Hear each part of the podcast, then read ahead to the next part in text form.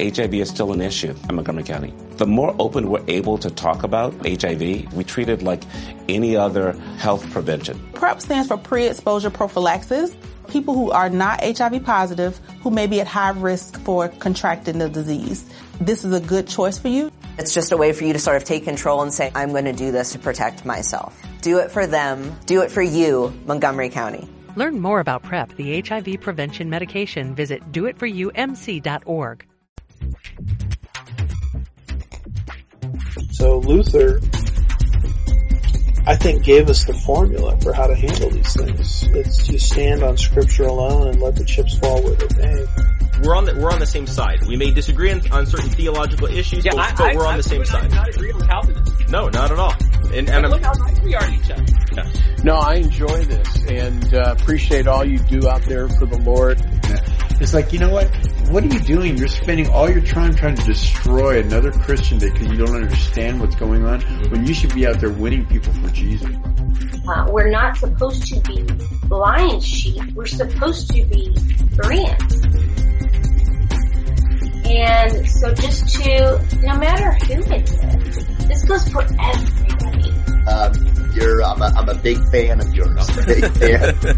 it's, it's true. I, I love watching you and I love hearing what you have to say and I think you're a, a great blessing to the body of Christ.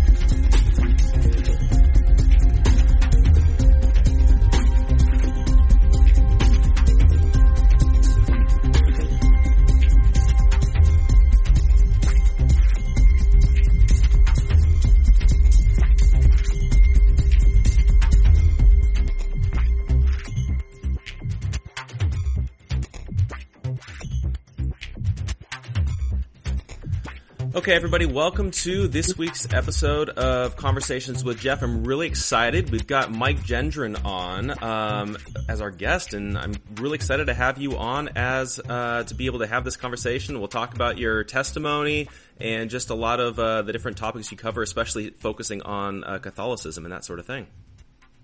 Sounds good, Jeff. Good to be with you. Yeah, definitely. And you know, and the way I always start first time I have somebody on is just give you a chance to kind of share your testimony, your background, how how God saved you and that sort of thing. And it seems like, you know, that's everybody's favorite part of this podcast in general, but um, you know, by all means, you, you would love to hear your story. Well, sure. My new birth was supernatural. Of course, that's the story of everybody's born again experience, but I was a very devout Roman Catholic for 35 years of my life. I grew up in a very devout home. My mom and dad were very devout and my uncle was a Roman Catholic priest. Early on, I was an altar boy for seven years and later taught high school Catholic Christian doctrine. And then even after that, I was uh, responsible for bringing the first Bible study to a Roman Catholic church. That was in 1981, St. Patrick's Church in Garland, Texas. And I would really like to go back and erase all of those tapes that were done because an unregenerate person cannot really teach the Bible. But anyway, that was one of the steps that the Lord used. I, I got an interest in the Bible and shortly after that I went to a three day seminar on evidence for the Christian faith and that's when I was really encouraged to submit to the Bible as my supreme authority in all matters of faith. And so I began reading it earnestly for the first time. And as I read the scriptures, I had a great crisis in my faith because what I was reading was diametrically opposed to the plan of salvation that I'd been taught as a Roman Catholic. And ultimately, like any good Catholic, I was putting my faith in my religion and the priesthood to dispense grace to me through the sacraments and I didn't have a relationship with Jesus Christ. I had one with a priest. And so I was reading the scriptures. I recognized that this, the gospel, the gospel of salvation is by grace alone, through faith alone. Ephesians 2, 8, 9 was a couple of verses that really got me focused on what the grace of God is in salvation because there the apostle Paul says you are saved by grace apart from works and it's not of yourselves, it's the gift of God. And so I was trusting in my works and my sacraments up to that point. But during this crisis of faith, I would do something that was quite foolish.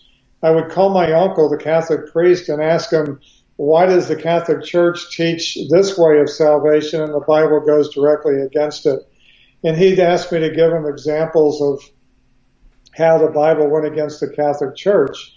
And so I would share verses like Titus 3:5 that he saved us not because of deeds of righteousness, but because of his mercy. And he would make comments like, well, God doesn't really mean what he's saying there.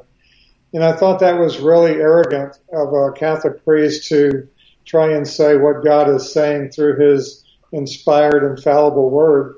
And so during this whole crisis of faith, as I kept going further and further into the scriptures, I knew I could not trust the Catholic Church anymore. And it was then that God granted me repentance and I turned from trusting in what I was doing to save myself and putting my complete trust in the death and resurrection of Jesus Christ as the full payment for all of my sins.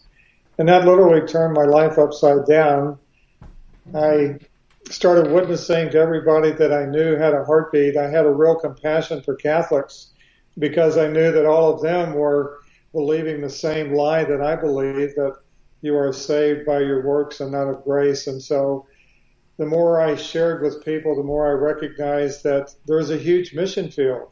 1.2 billion Roman Catholics are believing a works righteousness salvation. And then I got to studying the Reformation and I realized why the reformers who were very devout Catholics as well, how as they began reading the Bible, they found these great truths that I found as far as salvation by grace alone, through faith alone, and Christ alone, according to Scripture alone, and all for the glory of God alone.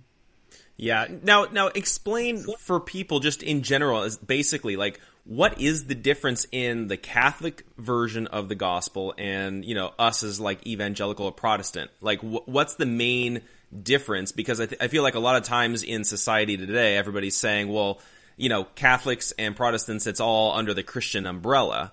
Um, so differentiatingly, what is the difference between Catholics and uh, and Protestants and evangelicals?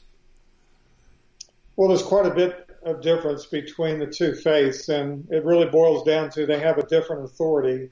Roman Catholics submit to the Bible as one of their authorities, but they also have sacred tradition, and they also have their infallible bishops and popes. So it all starts with an authority. With Catholics, since they have three different authorities, then they can twist and distort the scripture so that it coincides or harmonizes with their tradition that's been evolving down through the last 1600 years. So another authority leads to another Jesus. The Jesus of the Catholic Church is not the Jesus of the Bible. The Jesus of the Bible is the all-sufficient Savior the Jesus of the Catholic Church merely opened the gates of heaven by his death on the cross, and now each Catholic must do their part to get through the gates of heaven. So another Jesus always leads to another gospel, and the gospel of the Catholic Church is diametrically opposed to the gospel of grace. We know that um, because Christ is the all-sufficient Savior, that He did everything necessary to save sinners completely and forever. But the Catholic Church denies the promise of the gospel. A Catholic never has the assurance of eternal life, which is the promise of the gospel. They have only conditional life. And it all comes back to the doctrine of justification. You see, the Bible says that we are justified forever. I love sharing Hebrews 10:14. By one offering, He has made perfect forever those who are being sanctified. So when the gavel in heaven comes down by the holy judge, Almighty God, because of our faith in Jesus Christ, because he bore all of our sin, all of our guilt, all of our punishment, and in turn he gave us his righteousness, when the gavel comes down, the repentant sinner is acquitted. He's no longer condemned, he's now justified, and he's justified forever. And that's because the righteousness of Christ is imputed to the believer.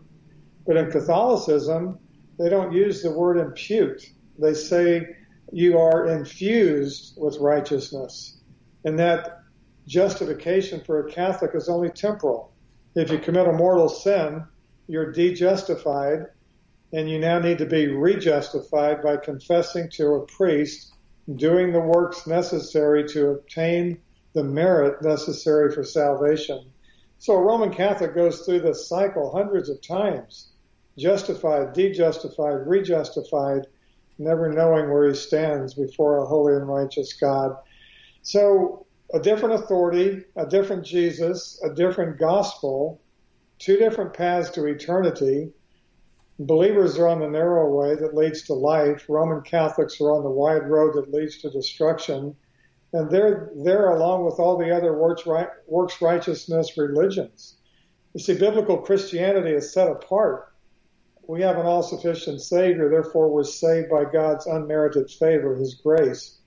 But Catholicism, Mormonism, Buddhism, Hinduism, Islam, they all have a works righteousness salvation, which means you must do things to appease a holy and righteous God. And so a long answer to your question, what are the basic differences? But ultimately, it all starts with an authority. When you trust the infallible authority of God's word, his inerrant, inspired word, then you know that you are believing truth. And I've coined an expression that the Bible is what God says, religion is what man says God says. And there's a huge difference between the two. Oh yeah, yeah, for sure. You know, and and I think one of the other confusing things I think for a lot of people is is when you know when because we both use the Bible as our source, you know, both Catholics and Protestants, but then you add in, you know, the Pope, you add in the different the, di- the different, you know, angles of authority and that sort of thing as well. Um, but like I know that I was talking with a Catholic friend, you know, fairly recently, and we were kind of messaging back and forth. And one of the things that he said was that uh, that that for us, for us as Catholics, it's it comes down to believing, same as us. But I think that to a certain degree, there's a difference of definition, and that's the thing that I found when dealing with you know issues within Islam, issues within Mormonism, and I think even issues within Catholicism is that they'll use the same terminology, but then have a different definition of that terminology. So when like a Catholic says that you're saved by faith, you know, obviously we know that there's additional things that all that are also required, but for them, is it that they're just all lumping all of that together into just faith? Yeah, the object of your faith is of utmost importance. Obviously, everybody has faith, and we really go back to the garden. Adam and Eve had a perfect relationship with God because they were trusting God. They had faith in God. But then another voice entered the garden, the voice of Satan and so Satan had them believe the lie. And so they shifted their faith to the devil. The object of their faith was now the devil rather than God. They still had faith, but the object changed. And so that brought condemnation to them and the whole human race.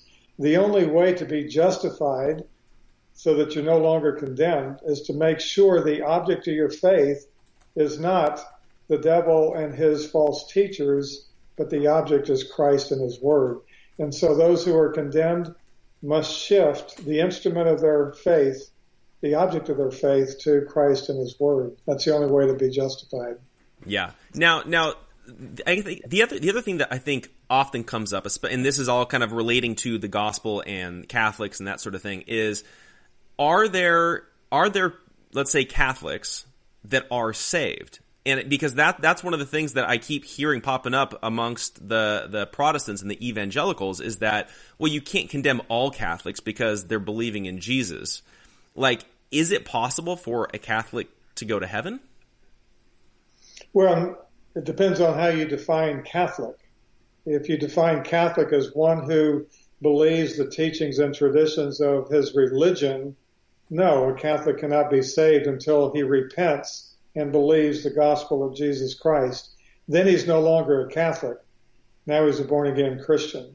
And so it's, it's really how you define it. And I would go so far as to say there are born again Christians in the Catholic Church. I was one for a while, but the Spirit of God eventually moved me out because in John 4:24 we see that God seeks worshipers in spirit and in truth.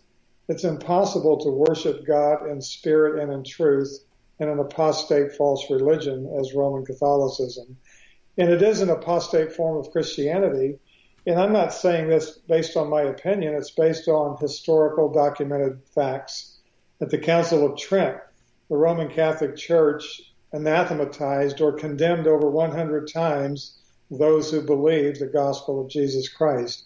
And so that was when they officially and dogmatically departed from the faith of the apostles to the point that they not only deny the gospel of Christ, but they condemn anyone who believes it. Yeah, yeah, and and I think I think, and again, kind of going along with this too, it that kind of leads into this whole ecumenical side of with within the church because there's there has been a push to kind of bring Catholics and Christians together, just like there has been to bring Muslims and Christians together, saying that we all worship the same God and it's just different forms of worship and that sort of thing. And I know guys like Rick Warren have really been working closely with the Catholic Church. And so then the question then becomes, how should we as Christians be dealing with and interacting with the Catholic Church? Can we do any partnerships in ministry? Are, do we even have the same mission field? I would argue no, but you know, I would love to hear kind of like your perspective on that kind of push within evangelicalism. Well, sure, Jeff. I just finished uh, my second book. It's called Contending for the Gospel. And the reason I wrote the book is because the greatest attack on the Christian faith today is on the exclusivity and the purity of the gospel. We have ecumenically minded evangelical leaders that are trying to bring unity between not only Roman Catholicism and evangelical Christianity, but also Orthodox Christianity. And it all started with these unity accords back in 1994 with Chuck Colson and Richard John Neuhaus that were co-authors. We had subsequent evangelicals and Catholics together accords. Most recently, 10 years ago, we had the Manhattan Declaration, and that's when more evangelical leaders such as Al Mohler and Mark Bailey of Dallas Seminary, they both signed on stating that we are co-belligerents with Catholics and Orthodox, and we share a common faith in the gospel. And this is the furthest thing from the truth. They have a different gospel. It's based on works righteousness rather than the grace of God.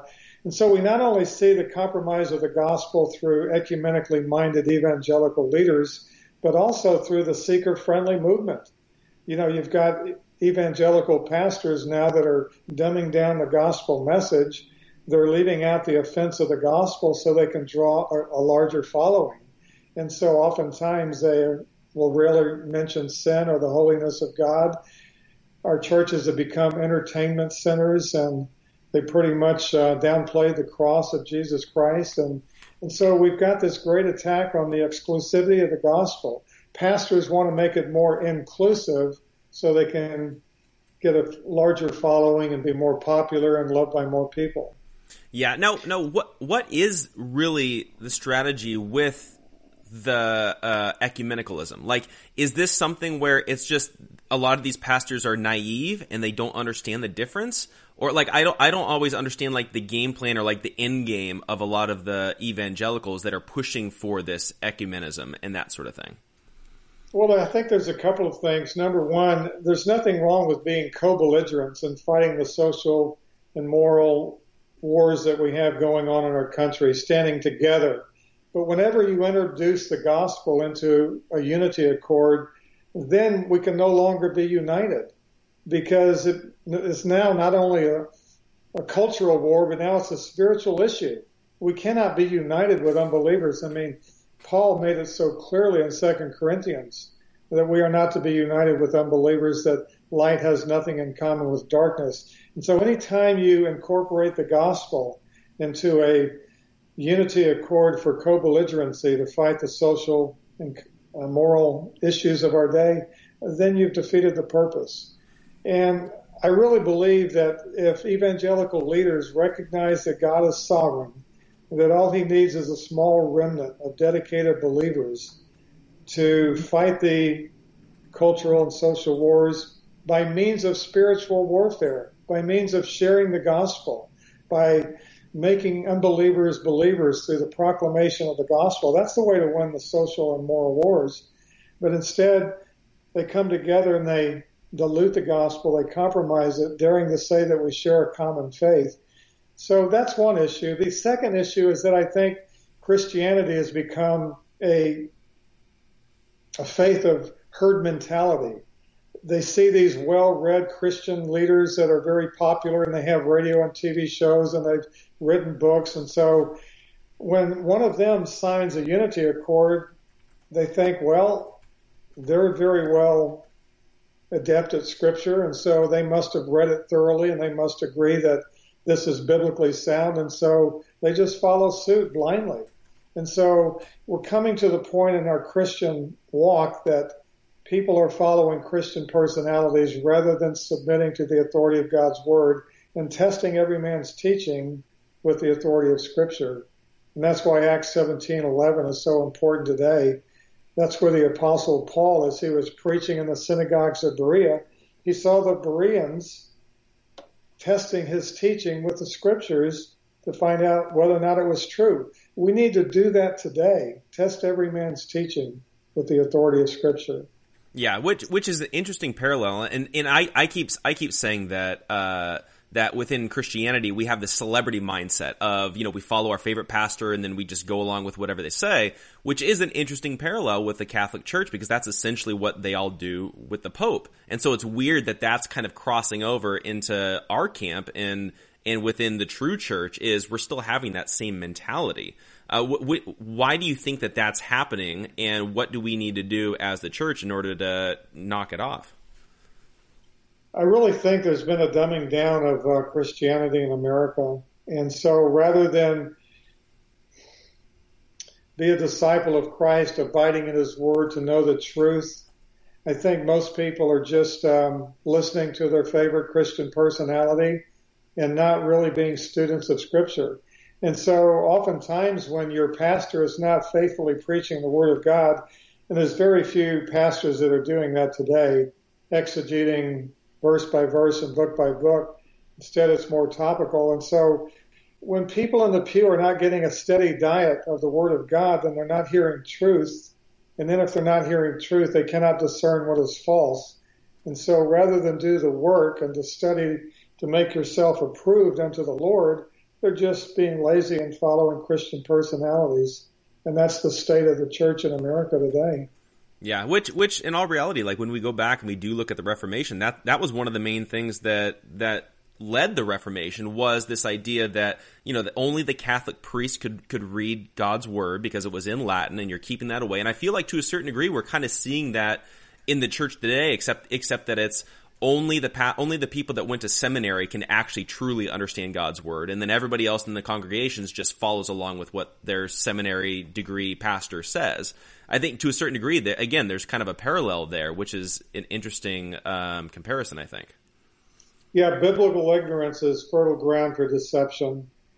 And just the other night, I went out to a, a festival here, and I I sat down on a bench in front of a restaurant, and as people would sit waiting to go into the restaurant, I engaged them with the gospel. And 86% of Americans profess to be Christians, and all but one of the people I talked to over three hours professed to be a Christian. And I love asking a simple question. Why did Jesus have to die? For three hours after talking to 20 to 25 couples, not one was able to articulate why Jesus had to go to the cross and die. They usually said because he loved us. Well, that was his motivation, but they don't understand that divine justice had to be satisfied that the wages of sin is death, which is why he had to go to the cross and die to satisfy divine justice for those who would put their trust in him. And so it was just heartbreaking to see so many people professing to be Christians and not even understanding what the gospel is all about.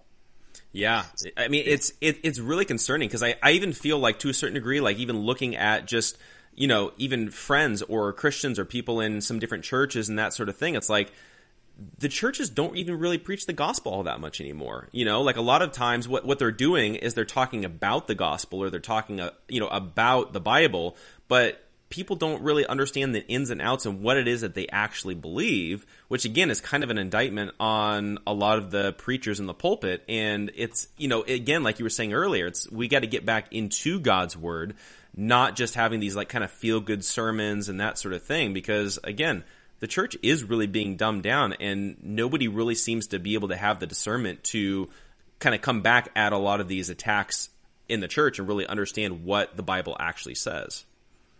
Yeah, it's really heartbreaking when you read Matthew 7 and when Jesus said so many, he used the word many, will say Lord, Lord in the last day. And and you know they're they're boasting in their works and what they accomplished, even even though Jesus says, "Depart from me, I never knew you." And so clearly, even though they called him Lord, they were doing a works righteousness salvation and boasting in what they were doing. And then he also says, "You did not depart from iniquity," and so there was no repentance in their life. And so there are major seminaries today that say that you can go to heaven simply by believing in Jesus and there's no call to be obedient to the first command Jesus gave in Mark 1:15, repent and believe the gospel. Repentance is left out of so many gospel presentations today. And Jeff, when I was a Catholic, I knew that Jesus died for the sins of the world. That was history. But when I understood he died for me, that he was my substitutionary atonement, he satisfied the divine justice. That's when I recognized what salvation was. I didn't learn that in the Catholic Church. In fact, for 35 years, the Catholic Church never once taught the substitutionary atonement of Christ. And so many people, whether or not they're Protestant or Christians, would say, yes, I believe Jesus died for the sins of the world, but they don't personalize that and say, I trust Jesus died for me. And that's why 2 Corinthians 521 has been my favorite verse because that's where I recognized the atonement of Christ. He who knew no sin, that is Christ, went to the cross and took my sin, all of my guilt, all of my punishment, and what did he give me in return? His perfect righteousness. That's the greatest exchange in human history. My sin for his righteousness. So many people fail to recognize that and really trust in that.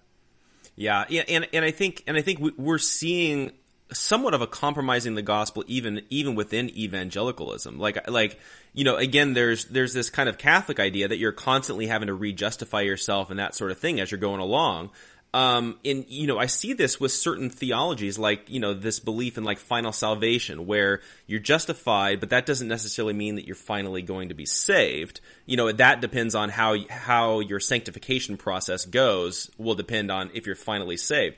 Like, how is it that even some of this Catholic doctrine is infiltrating even the evangelical church?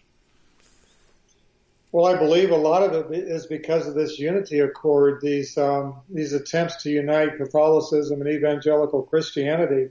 The only way you can have that unity is to suppress doctrinal truth. And so when you have evangelicals that do not know what the gospel is, then they look at Catholics who profess Christ and they say, well, they must be Christians too because they believe in Jesus, they love Jesus, but they don't understand that it's a different Jesus. That's one of our most popular gospel tracks. It's entitled, Which Jesus Do You Trust? And in that gospel track, I show six different contrasts between the biblical Jesus and the Roman Catholic Jesus. In Catholicism, he's not the only mediator. They have another sinless mediator by the name of Mary. So they not only have another Jesus, they have another Mary. And Catholics, especially Catholic women, would rather go through Mary. And then, of course, you have the Roman Catholic priesthood, which is another mediator. Catholics uh, must go through their priest in order to have their mortal sins forgiven. I think one of the great miracles that took place on when Jesus gave up his spirit on Calvary's cross was when the veil separating the Holy of Holies was ripped open from top to bottom showing that now through faith in the shed blood of our Savior, we have direct access to God. We no longer need priests offering sacrifices for sin. We can go boldly into the Holy of Holies because Christ has given us access to the Father. Yeah. Now, now I kind of want to shift a little bit, but you know, I wanted to see, have you explain this whole idea of the Pope and how he's kind of the spokesperson for God per se. Because I think a lot of people understand that, but they don't necessarily understand the theology behind that and why Catholics believe that is the case. Can you kind of explain how that all actually plays out? Well, sure. I believe the most important verse in Roman Catholicism is Matthew 16, 18. And that's where Jesus has just asked the question, who do people say that I am? And Peter, being the first to answer, said, You are the Christ, the Son of the living God. And Jesus said, This was not revealed to you by man, but by my Father in heaven. And Peter, upon this rock, I will build my church. Well, Roman Catholics believe that Jesus was telling Peter that I'm going to build my church upon you. You are the rock. But what did Peter just do? He just made a profession of faith as to who Jesus is, the long awaited Messiah. And it wasn't revealed by man, but supernaturally by the Father in heaven. And so the only way the Church of Jesus Christ is being built today is when people make the same profession of faith that Peter did. The same thing happened to the thief on the cross. He was mocking Jesus initially. All of a sudden, he got the same revelation that Peter did, that Jesus was the Son of God, the Messiah. And he went from mocking Jesus on the cross to putting his faith in Jesus through repentance. And so that day, he would be promised to be with Christ in paradise. So back to Matthew 16, 18, that's where Roman Catholics believe the papacy started. That Jesus appointed Peter the first pope. He gave him the keys to the kingdom. And of course, he also gave the apostles the keys. But Catholics pretty much believe those are literal keys that they open and shut the gates of heaven. And they do it through the authority of the priesthood. But there's been a succession of popes down through the years and this current pope is a Jesuit pope, and he would also trace his uh, line all the way back to Peter.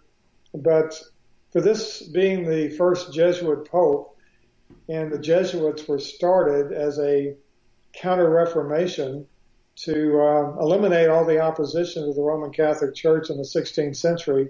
So you go forward 500 years now, we have a Jesuit pope. He's pushing the ecumenical movement at a rapid pace, probably more rapid than any other previous pope. And he's suppressing doctrinal truth. He's calling for unity with Muslims and all the Christians and Orthodox. So we know in the end there will be a global religion. And I believe the catalyst for that religion is the Roman Catholic Church because they're the ones that are building bridges into all the non-Christian religions as well as all the Protestant religions. Yeah, and, and w- when you're talking about the current pope and how he is a Jesuit, like what does that actually mean? Because I know a lot of people that throw that term around, but a lot of I think a lot of people don't actually understand like the definition or what that actually represents. So when you're saying he's a Jesuit pope and that's and that's different than previous, what what makes him actually different different practically speaking? Well, remember the, the formation of the Jesuits to eliminate any opposition to the Roman Catholic Church and they, I'm sure many of your uh, listeners have probably read the Jesuit oath. It is uh, quite startling to believe that um, Jesuits actually have to sign that and agree to it. But uh, anyway, I, I really believe more than anything that the Jesuit agenda has always been to bring about this global religion. You see, and when you study Roman Catholic eschatology, they don't believe that Jesus will return until the whole world is Roman Catholic. And so their motivation is to build bridges into all the people of the world and to bring them under the power and influence of the Pope. And so you've got a Jesuit Pope now and you've got all the Jesuits moving forward at a very rapid pace to bring this about. You look at all the different ways the Jesuits have done this. It's a lot of it through universities and schools and Catholic schools and hospitals, any way they can to spread the Roman Catholic gospel this is what the Jesuits are all about. Yeah, which which again, you know, that that even reminds me look looking at again how a lot of Catholic theology has been infiltrating into the church. There's a lot of this like kingdom now theology where a lot of you know evangelicals believe we have to establish Christ's kingdom here on earth before he can return and and all that kind of stuff. And again, it's it's crazy how much Catholic theology has infiltrated evangelicalism and it's just in all these different arenas and it's it's really crazy how even that mentality has is infiltrated our side of of the of the divide. Yeah, it really is, and uh, I think we're living in very exciting times. Um, it's quite discouraging when you see the great apostasy unfolding, and you see many Protestants leaving their churches to join the Roman Catholic religion. And I must say that the great calling card to become a Roman Catholic today is they have convinced people that you cannot have the fullness of salvation until you return to receive the Eucharist. And another major calling card is they rely on church history. You know, they beat the drum that they are the one true church founded by Jesus Christ 2,000 years ago. And they also rely on early church fathers. And they point to them as people who believed in the third and fourth century many of the Roman Catholic traditions that are in effect today. And I say all that to say this, you will never find one Protestant leaving their church to join the Catholic Church because of scripture. It is always because they believe it's the one true church. They have believed the early church fathers and they've been convinced the Eucharist is necessary for salvation. It is not based on scripture. And so more than ever, the dumbing down of America by not preaching the word of God is fertile ground for deception. People don't know the word, and so they're easily influenced and deceived by an apostate false religion. So we're seeing a lot of people joining the apostate Roman Catholic Church. So I say that's discouraging, but it's also encouraging because the Lord said these things must take place before he comes for his church. And so in one sense, he's purifying the bride. All the pretenders that have never been born again are falling away, just like the Bible said would happen in the end times. And Timothy, Paul's letter to Timothy in 1 Timothy chapter 4, he said, In latter days, some will fall away from the faith and follow doctrines of demons. And then he goes on to tell us what one of the doctrines they will follow, forbidding people to marry the Roman Catholic Church forbids its clergy to marry. Clearly, it's a doctrine of the devil. Yeah, yeah. Well, and, and the the other side of it too, I think, just with all of this is, both we're seeing both within the evangelical church and within the Catholic Church, they're going very they're they're going very far left and becoming very progressive, and we've seen that especially with this current pope of going extreme progressive, and then again the evangelical side is kind of following suit. Um, what's the difference between the current pope when it comes to his uh, progressivism and that sort of thing versus previous popes? Because I feel like traditionally, looking at you know looking at it, Catholics were typically more on the conservative side, especially when it came to things like being pro-life, you know, and that sort of thing. But it just seems like there's this push to go left within even the Catholic Church. Um, can you kind of like talk about that from from that perspective? Sure. And I really believe that's why this Pope is so ecumenically minded. The previous Pope, Pope Benedict, he actually wrote the Catechism of the Catholic Church. He was a doctrinal guru. He had very defined lines as to what is the Roman Catholic faith and what is not. This Pope is very pastoral. Pope Francis. I mean, he could care less about doctrine. And all you have to do is listen to some of the absurd things he said. There is no hell. That's not even historic Roman Catholicism. He says atheists can go to heaven as long as they're sincere in their faith. That's not Roman Catholicism. And so this Pope being very pastoral, he wants to be loved by all. Everybody thinks he's humble, even though he has stolen the titles given to the triune God, Holy Father, head of the church, and vicar of Christ. And so people are being deceived because this man is wanting to be loved by all. And so what does he do? He eliminates doctrine and he eliminates the hard truths that you find in scripture, such as the doctrine of eternal hell. And so Pope Francis, more pastoral, Pope Benedict, very doctrinal. And I think that's the major difference between the two. Yeah. Now, now, how, how do people that are within the Catholic Church, how do they deal with it with if the Pope is the spokesperson for God, right? How do they deal with it when things are changing from one pope to the next pope? Like, how do they rationalize that? Like, are they saying that God is actually changing his tune? Like, it, that even doesn't make really make sense to me either. Yeah, most Catholics are nominal Catholics, and I was a very devout Catholic. I, but the majority, I would say, 80% of Roman Catholics, they they go to the Mass on Sunday they usually arrive late and they leave early. They check their brain at the door. They go through all the rituals and the motions, and then they put God on the shelf for the next week. And so they're really not interested in much of what the Pope is saying. There are some very conservative Catholics, though, that are getting very upset with the type of statements this Pope is making because it goes against historic Roman Catholicism. And so you're seeing somewhat of a divisive issue in the Catholic Church today. There's about five cardinals now that have stood opposed to some of the teachings the Pope has come up with, saying that they're not historic Roman Catholicism. It's interesting, they don't say it goes against the Bible. They say that this Pope is going against historic Roman Catholicism. So I don't know, you could see a shift, you could see somewhat of a divisive element within the Roman Catholic Church, but in the end, I think um, because of the apostasy and the gathering together of more and more people, I think you're going to see this pope become more and more popular. And even the subsequent popes, I think, are going to follow in the footstep of this pope. Yeah. Now, now again, you know, because I know that they they select the next pope, you know, when it when it when his time's up and that sort of thing. Is so? Does this mean that the people that are like the decision makers within the Catholic Church, they're pushing to push the Catholic Church more progressive? Is that really what it is? Like they're establishing these more progressive, uh, you know, popes as we go along? Well, yeah. When you look at there's only five conservative uh, cardinals that have stood opposed to the Pope, that means over a hundred are with him. And so I think he's won over most of the cardinals that either have been appointed by him or the previous Pope. And so yeah, I believe that uh, the church will continue to go progressive because of the influence Pope Francis has had on the cardinals underneath him.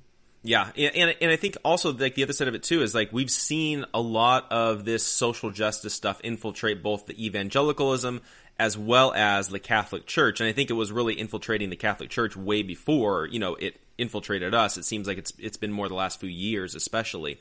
Um, but what what really has been that push of changing even doctrine towards like dealing with issues like uh, gay marriage or issues like illegal immigration. I know I know the Pope has been huge on being critical of the United States on you know having borders and you know border security and that sort of thing. Um, is this all like a push for globalism and that one world government, one world religion that we see talked about in Revelation? Yeah, it is. In fact, we have a monthly newsletter that goes out on the first of every month and it's free to anybody that wants to sign up. They just send us their email.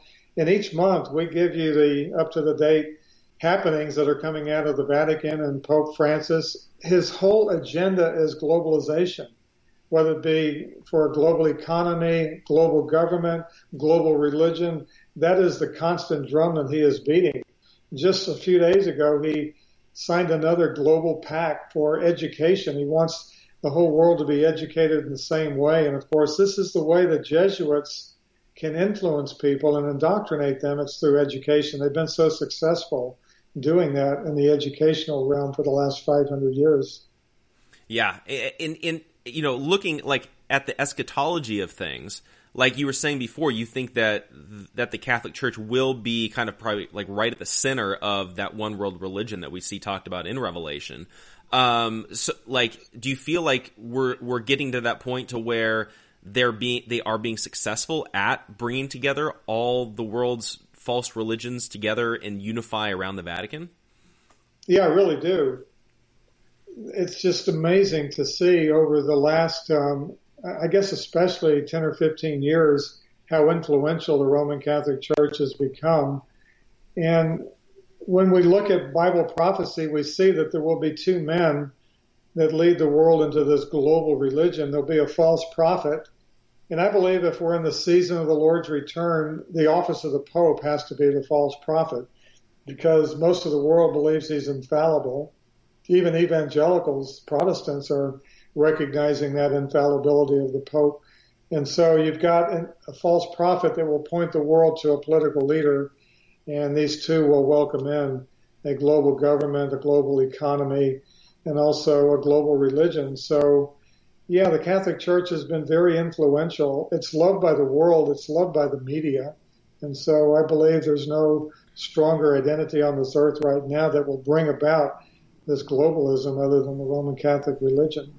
Yeah, yeah, and and so when when we're looking at all of this and looking at how really this is all playing out, even in like the political realm and that sort of thing, what are we as Christians and as conservatives supposed to do in response to this progressive push by the Catholics about the false the false gospel by the Catholics? Like how how do we how do we let's say warn the world or how, do how do we respond in general? Well, and again, I think uh, that's really been the importance of our ministry because very few people are educating evangelicals about the false and fatal gospel of the Roman Catholic religion. Instead, you're seeing evangelical leaders saying that there are brothers and sisters in Christ, which, by the way, Jeff, puts this huge mission field off limits to the evangelical church. If our leaders are telling us they don't need to be evangelized because there already are brothers and sisters in Christ, that discourages anybody from reaching out to them.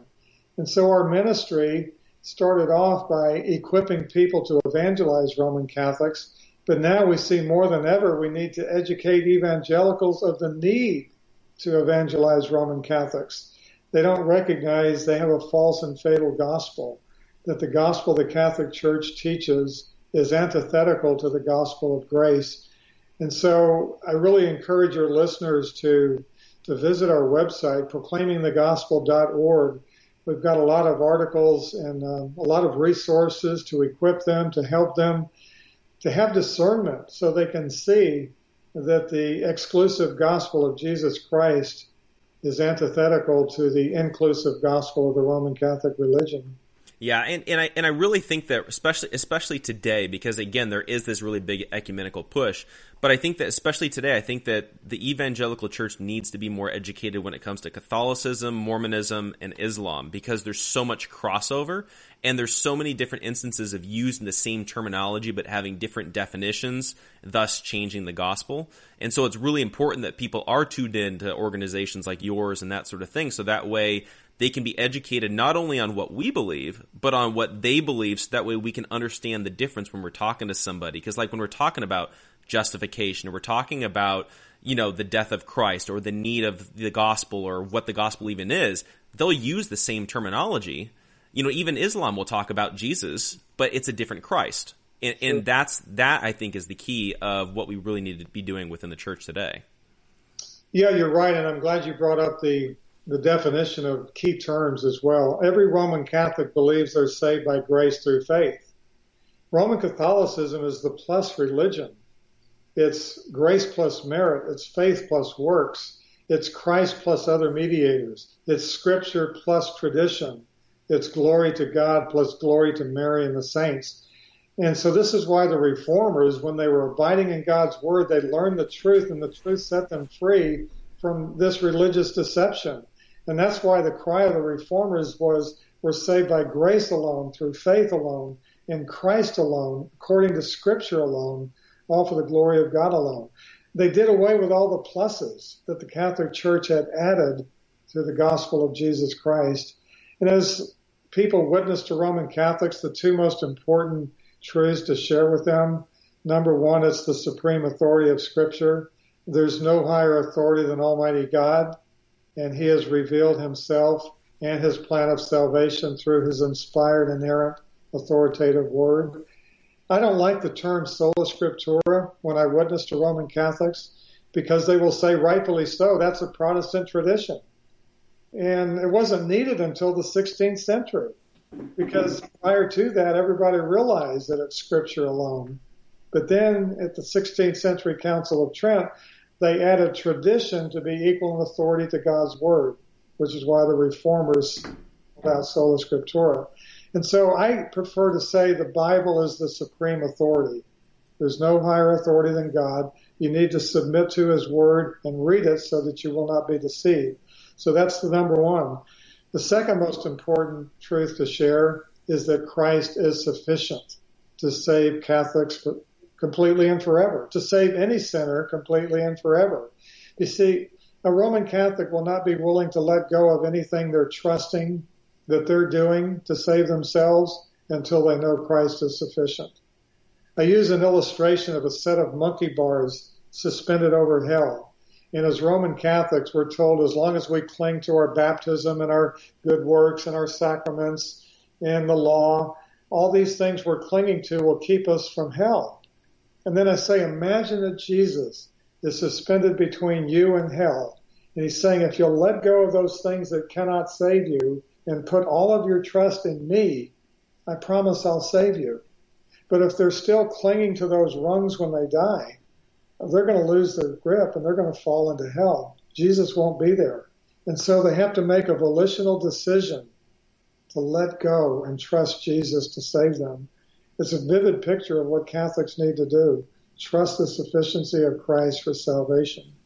Yeah, and, and, I and I think to a certain degree too. Again, there's this mentality even within evangelicalism of you know I have to perform even though I've already been justified, but I have to perform to prove my faith. And if I'm not up to a certain you know subjective standard, then all of a sudden now I, I'm questioning my faith. Am I saved? Am I not saved?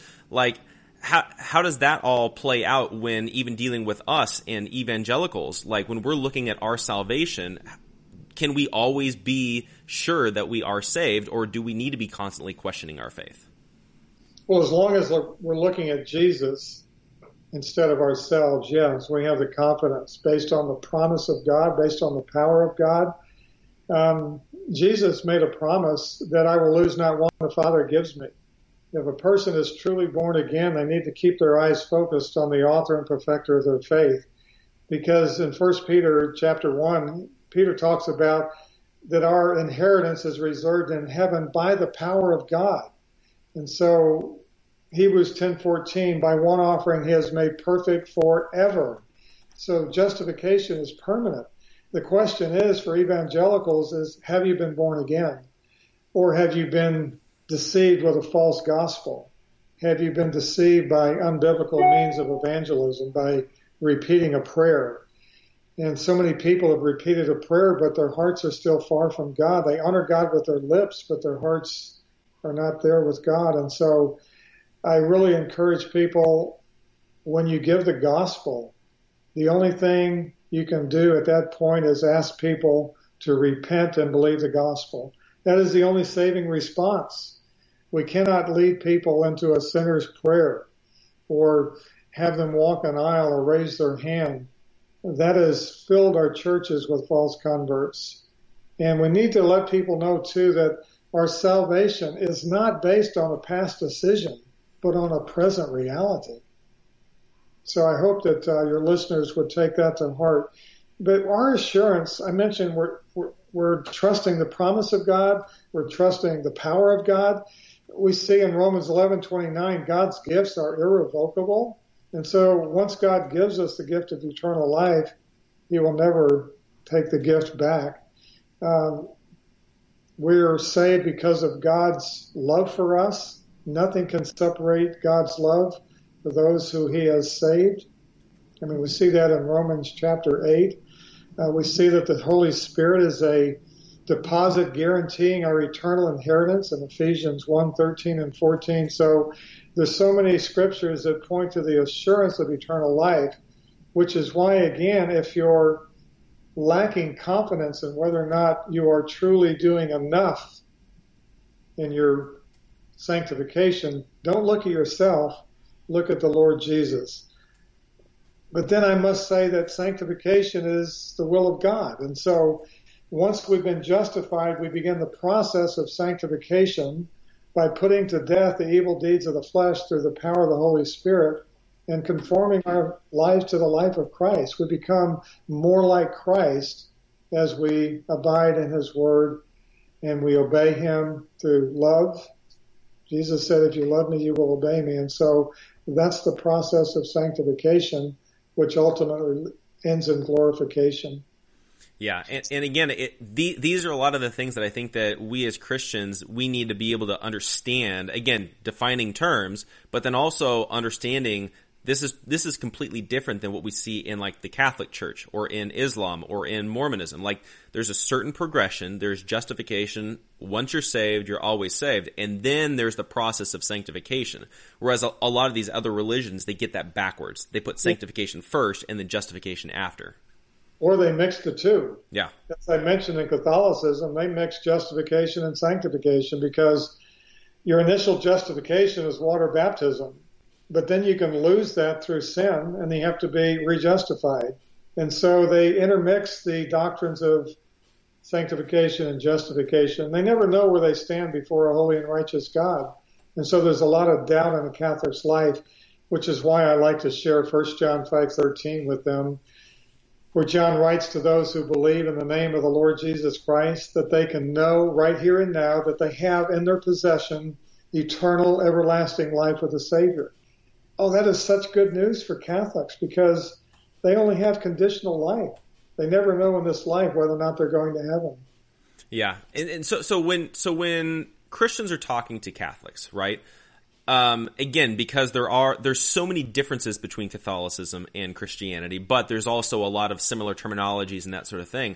What would be do you what do you feel is the most effective way for a Christian to share the gospel with a Catholic that's not going to be overly complicated or you know take forever to itemize all the differences? Like, what's going to be the most effective way to get to the root issue of the gospel? Yeah, great question, Jeff. You have to start with the holiness of God and that He is our creator and we are held responsible for being obedient to Him. We need to share with Roman Catholics that one act of disobedience is condemnation. And I think James 2.10 says it all because Catholics believe they have to obey the law in order to be saved. But in James 2.10 we see that if you keep the whole law perfectly but stumble at one part, you're guilty of breaking the whole law we need to let Roman Catholics know there's no such thing as venial sin. When you commit the smallest sin, you are under condemnation and your only hope is justification. And that only comes through faith alone and Christ alone, believing He is the all-sufficient Savior. And so you start with the holiness of God and we're held responsible to Him as our Creator. One day we will stand before Him and have to give an account for all that we did in this life.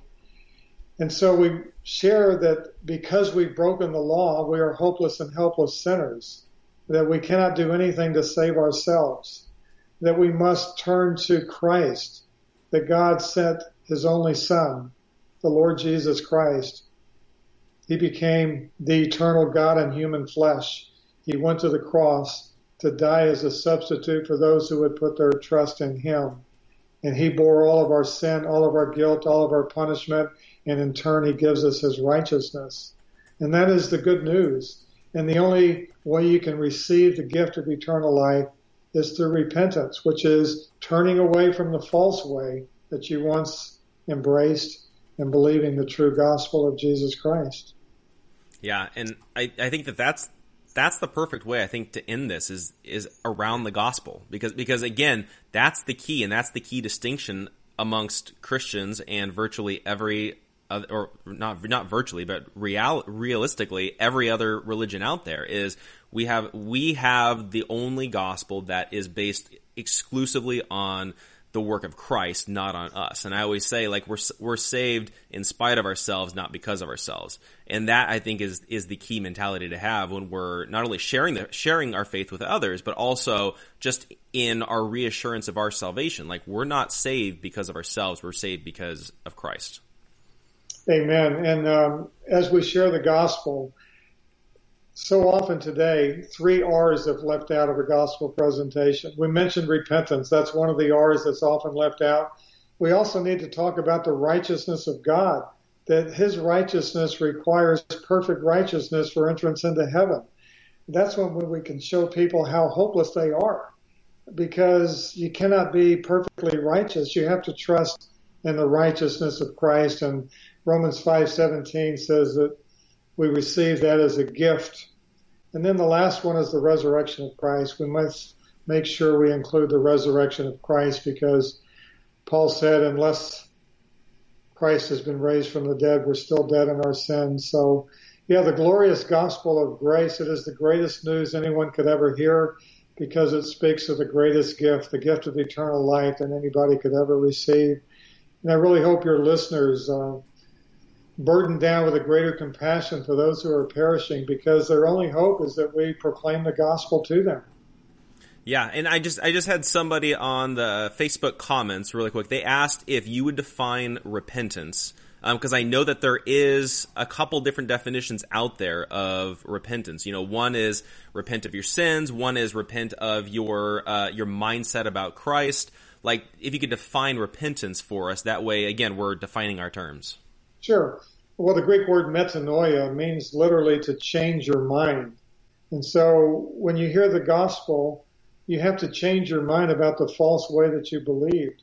And that's why Jesus, preaching to the Jews in Mark 1.15, he said, repent and believe the gospel. Change your mind about the former way you believed and believe the gospel of Jesus Christ. Now, whenever there's a change of mind, Jeff, it's going to produce a change in direction, but always starts with the change of mind first. And you see throughout scripture, in fact, um, in the book of Acts, it's really interesting. You never see the word love mentioned. The gospel went forth in the first century and people were calling, the apostles were calling people to repent because God has fixed a day that he will judge the world. And so this change of mind about what sin is, about who Jesus is, about the way of salvation, that needs to be given as the clear truth so that people, people can turn or change their mind from the way they previously believed and believe the true gospel of Jesus Christ. Yeah, definitely. So, um, so kind of as we're wrapping up, but like, if people want to follow you or they want more information, or they want to stay up on, on what's going on and, you know, understanding their faith and understand what Catholics are teaching and, you know, false religions and that sort of thing, how can they follow you and what's the best way to, you know, stay in touch and keep up on everything that's going on? Well, two ways. Our website, proclaimingthegospel.org, a wealth of information, lots of resources, lots of articles, uh, different um, podcasts, um, TV interviews, audio messages. We also have a, a Facebook um, proclaiming the gospel Facebook page, and we also um, people call in, and we uh, we encourage Roman Catholics to call in because we love to share the gospel with them, and especially those who have been um, open to our website. They've read some of our books, maybe our gospel tracts I have a book called Preparing for Eternity, which was written out of love for Roman Catholics. And it's not only a great discipleship tool to train evangelicals, but I've written it in a I've written it in a way where you can actually give it to a Roman Catholic because it speaks the truth in love and I I contrast what the Bible teaches right alongside what the Roman Catholic Catechism teaches. It forces a Roman Catholic to make a choice. Should I trust Christ and His Word or should I trust the teachings and traditions of my religion? It is impossible to believe both. And so many Roman Catholics have been set free from the bondage of religious deception by reading that book. So thank you for the privilege of coming on your show. Of course, I, I really enjoyed this, and, and I, I, feel like we covered a lot of ground, but also too, like I feel like a lot of this was really important to define terms because I think it's really important that people understand. Again, what do we believe? What do Catholics believe? and understand the differences. So I, I'm really appreciative of you coming on, and you know we can kind of talk through a lot of that. Sure. So well, yeah. Do you want to do a follow up? Yeah. Well, let let's do let's do a follow up at some point, and I'm definitely looking forward to it. All right, Jeff. Thanks yeah, a lot. Of course. And then for, for everybody else out there as well, we'll be back on Wednesday. We've got another live um, episode of Conversations. Uh, Sam Jones is going to be on from Shining Light Podcast, so make sure you guys tune in for that. And again, just like today, we'll be streaming live uh, right here on Facebook. And any other info, go to gatekeepersonline.com, and uh, we'll see you guys on Wednesday.